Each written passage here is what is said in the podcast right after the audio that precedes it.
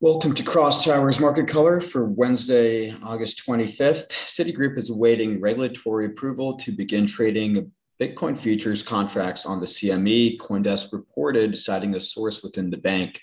Citi is still working through the necessary regulatory approvals and would join Goldman Sachs in offering Bitcoin futures trading. Bitcoin infrastructure firm Blockstream announced it has raised $210 million in a Series B funding round, bringing the company's valuation to $3.2 billion and officially making it a unicorn. The funding was raised by two investors, an investment management company, Baillie Gifford, and iFinex, the parent company of the Hong Kong-based crypto exchange Bitfinex. The funding comes in tandem with Blockstream's acquisition of the intellectual property of a Bitcoin mining manufacturer called Spondoolies. The buyout will include rights to its 5 different mining products, which the company says delivers energy efficient mining equipment, and the core team joining the company to build out Blockstream's application-specific integrated circuit, or ASIC, arm. On the DeFi front, crypto lending platform Celsius Network has reported it holds more than $20 billion in digital assets, making Celsius one of the largest in CeFi and DeFi. Celsius says its holdings had grown more than 1,900% in less than a year, from $1 billion in June 2020 to $20.3 billion as of August 13th. The company conducted an internal audit using technology provided by analytics firm Chainalysis, and also determined it was adding roughly $1 billion in new digital assets monthly. Popular DEX SushiSwap is the latest decentralized finance project to join Avalanche's $180 million incentive program. Avalanche Rush has already attracted lending protocol Aave and automated market maker Curve. While SushiSwap has been deployed across several blockchains, Avalanche is one of the new platforms that provides sushi token incentives outside of the Ethereum network, according to Tuesday's release. With that, I'll turn it over to Chad to discuss what you're seeing in the markets. Good morning, Martin. Let's see. So far this week, we've kind of bounced off of resistance levels at like 3,300 in ETH and of course 50K in Bitcoin. Really, since Monday, we've been in a little bit of a consolidation. Bitcoin's right now oscillating around a 48,000 support level. It showed pretty strong support all afternoon yesterday around that level. I was trading decently last night and then took a bit of a dip right around the European market open, but still creeping back and still kind of maintaining, 47.5. We're really looking at this kind of this level as support of the uptrend. And I think what we're really seeing this week is a bit of portfolio rebalancing and some profit taking. And we're seeing this not just in crypto, but also in global equities. Yesterday was a banner day for some of the really beat up equities. They had a massive bounce. Still remains to be seen whether that's a head fake or whether the bottom has been put in the Chinese tech equities. So big bounce in Chinese tech equities, and also a bounce in small cap U.S. equities that have been underperforming. And what we saw in U.S. equities is an underperformance of the mega caps that have really been leading this rally for months. So, there's money coming out of Apple and Microsoft and going into smaller stocks. And I think we're really seeing a smaller version of that in the crypto market as well. With the big rebound, we're seeing some money being taken out of the big boys and put to work in some of the alts, looking for some potentially more upside. That was really illustrated by the run that Solana has had and Cardano as well. So I think that's kind of that's the picture that we're in right now, is a little portfolio rebalancing. We'll see if Bitcoin can maintain this support throughout the end of the week. Then I think that'll set the stage for a good rest of the year. Thanks. Great. Let's pass it over to Catherine now for more market developments. Thank you, Martin. MicroStrategy has added another 3,907 Bitcoins to their balance sheet, with their SEC filing showing that the company spent $177 million on the latest purchase.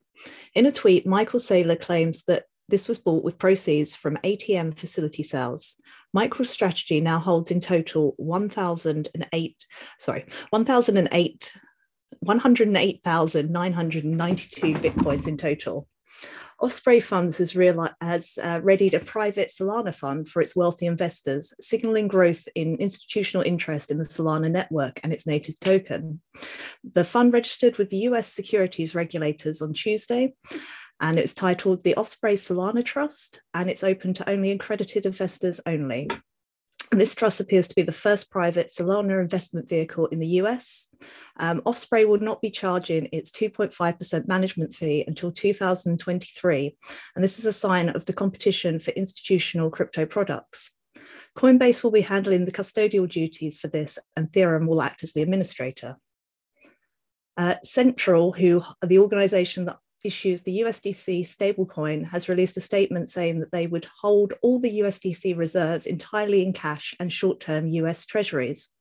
This move came after the publishing of its May attestation report, which shows that they have expanded their investment for USDC reserves since May to include, as well as cash and treasury bonds, Yankee certificate deposits, commercial papers, corporate bonds, municipal bonds, and US agencies. The chief operating officer of Coinbase said in a tweet that while the changes in the investment portfolio for the USDC reserve started in May 2021, it will not extend past September and will begin in August. Blockchain infrastructure company Paxos is renaming its Paxos standard stablecoin as Pax Dollar with the ticker USDP. USDP reserves will be held 100% in cash and cash equivalent, and the rebranding has been done ahead of the smart contracts which go live on the 31st of August. Galaxy Digital is to expand its crypto footprint with a suite of products from index provider Ethereum and S-Network Global Indices. The passive industries will cover crypto mining, infrastructure companies, and crypto-adjacent companies that by tracking public companies and a handful of selected investment products, according to a press release. Customer Bank, which is based in Pennsylvania, is joining a small list of FDIC-insured institutions in the US that are willing to work with cryptocurrency businesses. Customer Bank will be in competition against Silvergate and Signature in offering crypto firms basic accounts and blockchain-based platforms for its clients to send fiat 24/7. The Poly Network hacker who stole more than $60 million has released the private keys for the remaining $141 million. The Polygon network has thanked the attacker or attackers and posted a link to the transaction on the Ethereum box, which confirms that the keys work. And finally, a CNBC interview with Coinbase users across the US found that they've got thousands of customer complaints against the company. The interview and complaints revealed a pattern of account takeovers where users see money suddenly vanishing from their account, followed by poor customer service from the company. Experts say that SIM swapping, where fraudsters seize control of a victim's phone number and SIM card through their phone company, is to blame for many of these cryptocurrency thefts. And that's all I have. Have a nice day, everyone. Thanks, Catherine. Turning to the crypto Twitter front, really just a lot of chatter about NFTs and layer one platforms. After Visa announced that it purchased a CryptoPunk the other day, right after 90 CryptoPunks were sold in a single hour, with the total amount of those sales being 20 million. We had, more corporate adoption of things on Ethereum. We have Budweiser buying the beer.eth domain for approximately 30 ETH, which is roughly $100,000 USD. It also changed its profile photo on Twitter to that of a rocket designed by NFT platform Rocket Factory. As far as layer ones, still just a lot of chatter of Solana, Luna, and now more recently, it's been turning to Avalanche just in the last 5 days or so with their new liquidity mining program and just some of the projects launching on it. Looking at the gas prices this morning, they're pretty high in the 50-75 way range, trending up really Tuesday, Wednesday. You know, this is at least indicates increased usage of Ethereum. With that, I'll pass it back to Chad for any closing remarks. Thanks. Looking at the rest of the week in macro space, all eyes are turned towards Jackson Hole and any insight that we'll have on the path that the Fed will take in eventually tapering asset purchases and you know, tightening monetary policy. There's still very much a push and a pull of inflation fears versus you know, fears that the Delta variant is, you know, is still really very much an issue, both in the U.S. and worldwide. You know, we'll get a little bit of insight into what the Fed is thinking on Friday when Powell speaks. So that's, I think, leading up to that, we're going to see a lot of positioning in risk assets. People just kind of either putting on some hedges, reducing some risk, and just kind of being ready for whatever will happen there. And in terms of futures basis, it's coming in a little bit, meaning that the futures trading less higher than the spot is than they were about a week ago. We're seeing about 3% APY through the end of this year. That could be from a reduction in long leverage in the system, or it could also be just that the, you know, the arbitrage of selling the future and buying spot might be getting easier, which will help to kind of push those rates, you know, down and closer to zero. I think that's all I've got. I'll be watching. I'm really interested to see the reaction to the MicroStrategy news. Something, you know, the stock, the at the money stock sale or at the market stock sale is something that they have talked about and authorized a few months ago. And yesterday was the very first time that we got any confirmation that they had done any of that. You know, this is really a step towards MicroStrategy becoming kind of a backdoor ETF into Bitcoin. You know, if by them being able to issue stock to buy Bitcoin, if the stock's trading at a premium to their Bitcoin holdings, that is a mechanism that will help to keep the stock closer in line with what their holdings are.